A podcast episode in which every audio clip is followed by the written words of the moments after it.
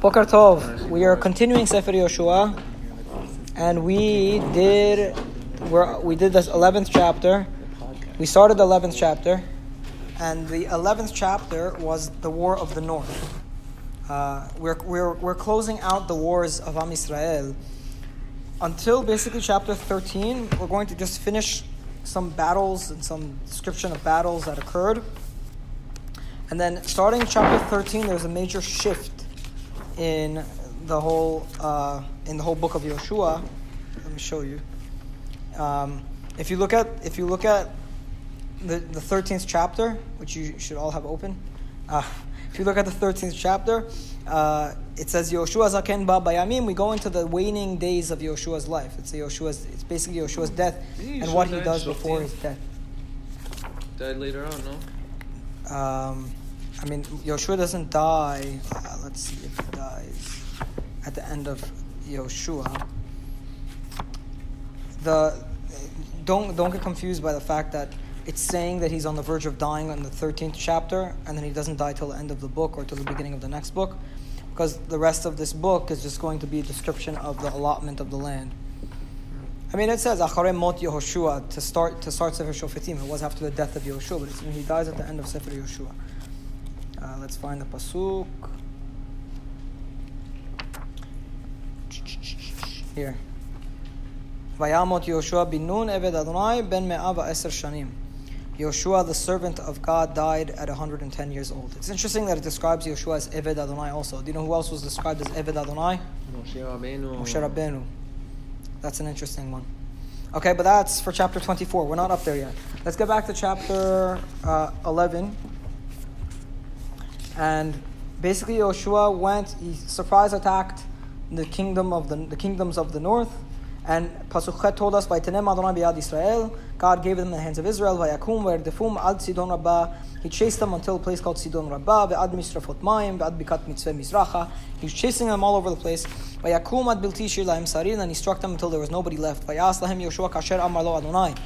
And Yeshua did to them as God told them to do. Et Susehem Ya'iker, Ve'ed Markevotehem, Saraf Ba'ish. He hamstrung their horses and he burnt their chariots. So, we said we were going to discuss the significance of this. Why did he hamstring their horses and burn their chariots?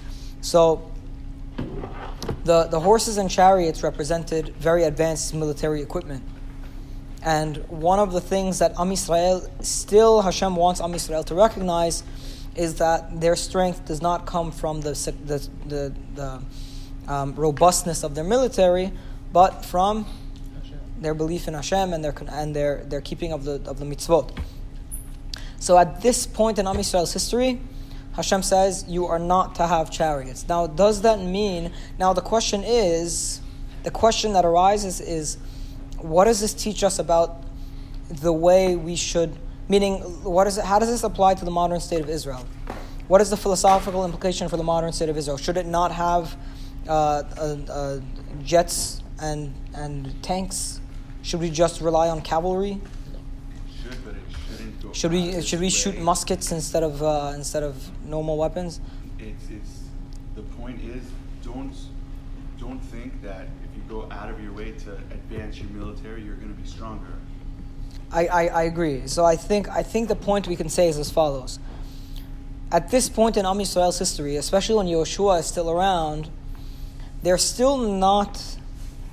It's still not gotten to a point where Am Yisrael could do, should go all out, in in building a military. They're still relying on God, even though the wars are starting to look more normal. They still are relying on God to a large extent, and they should keep it that way because they need to keep training themselves to look at to think in these terms. Now there is a um, there is a famous either Radak or Ralbag he says that on, on in, in one of these battles, oh, he says, why I think it's on the second battle of Ai. Why is it that Yoshua went to such great lengths to set up a trap to, when Hashem already said that he's going to conquer Ai? Why is it that Yehoshua then went ahead and made all of these people. plans?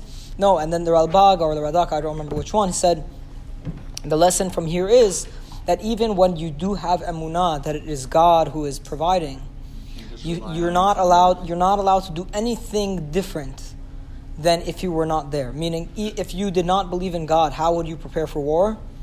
That's how you prepare for war when God, uh, even when God promises you victory.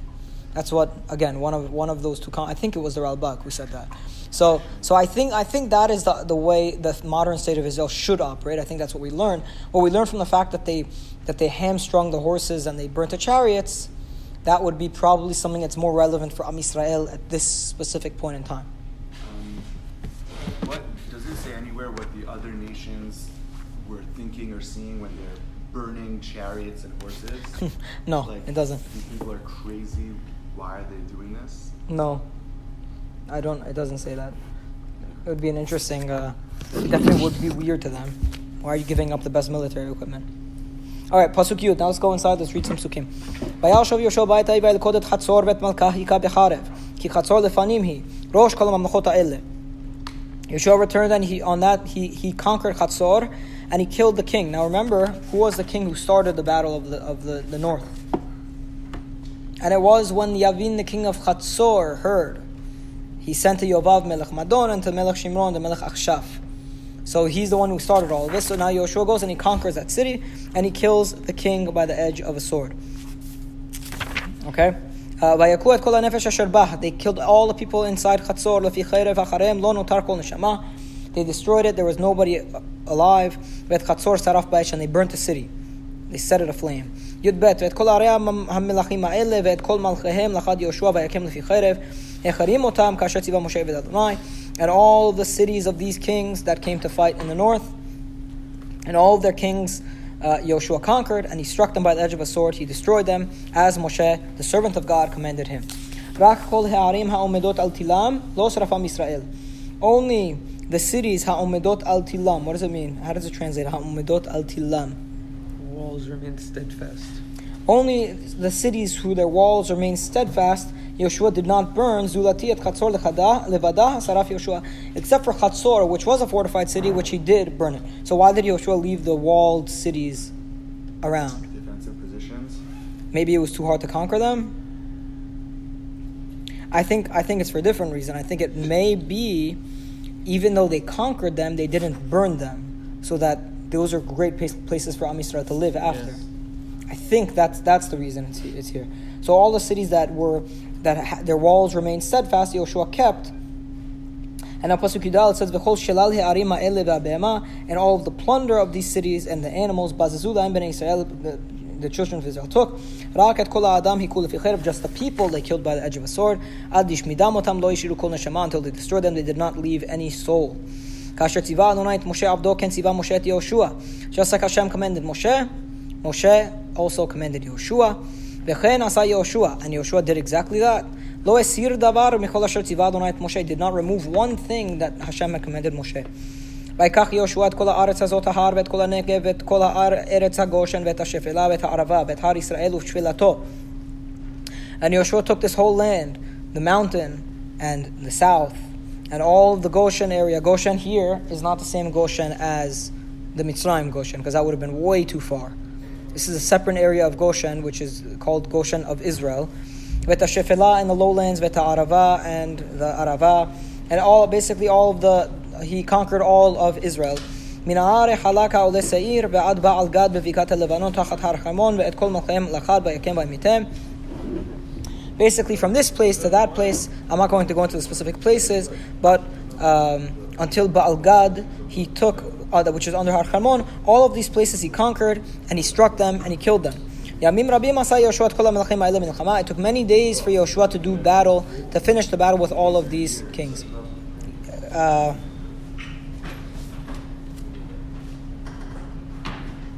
I don't think it's years. Why do you think it's years? Because he ends his time like.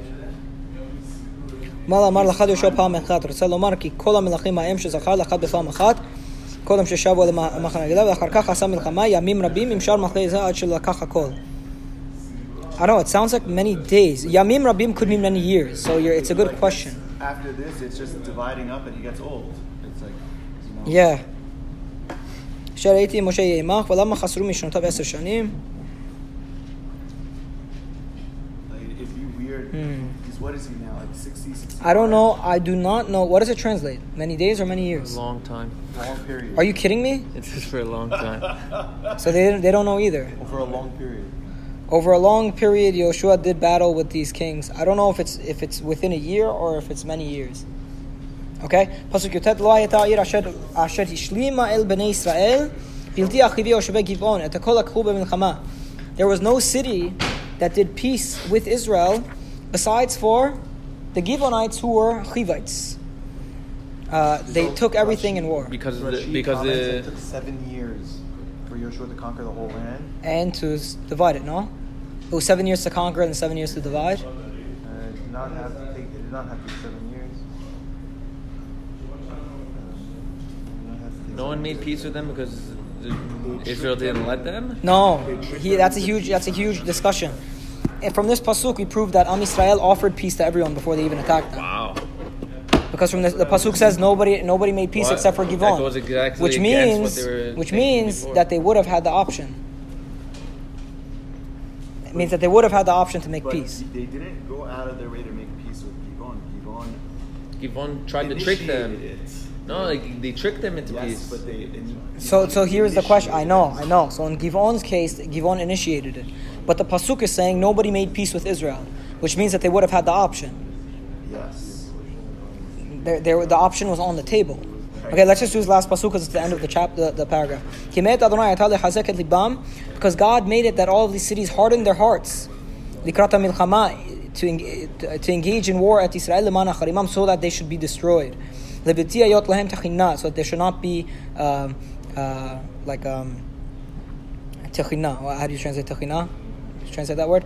Uh. Basically, God had hardened all, the heart of all of the cities so that they do not make peace with Israel, so that they should not have mercy, that the Israelites should not show them mercy, and then they would be destroyed and the land would become emptied out of all of the nations. Meaning they could have made peace, but God hardened their heart, quote unquote. I, the only other time we hear that really is in Paro. No? Yeah, it's an interesting, it's an interesting connection.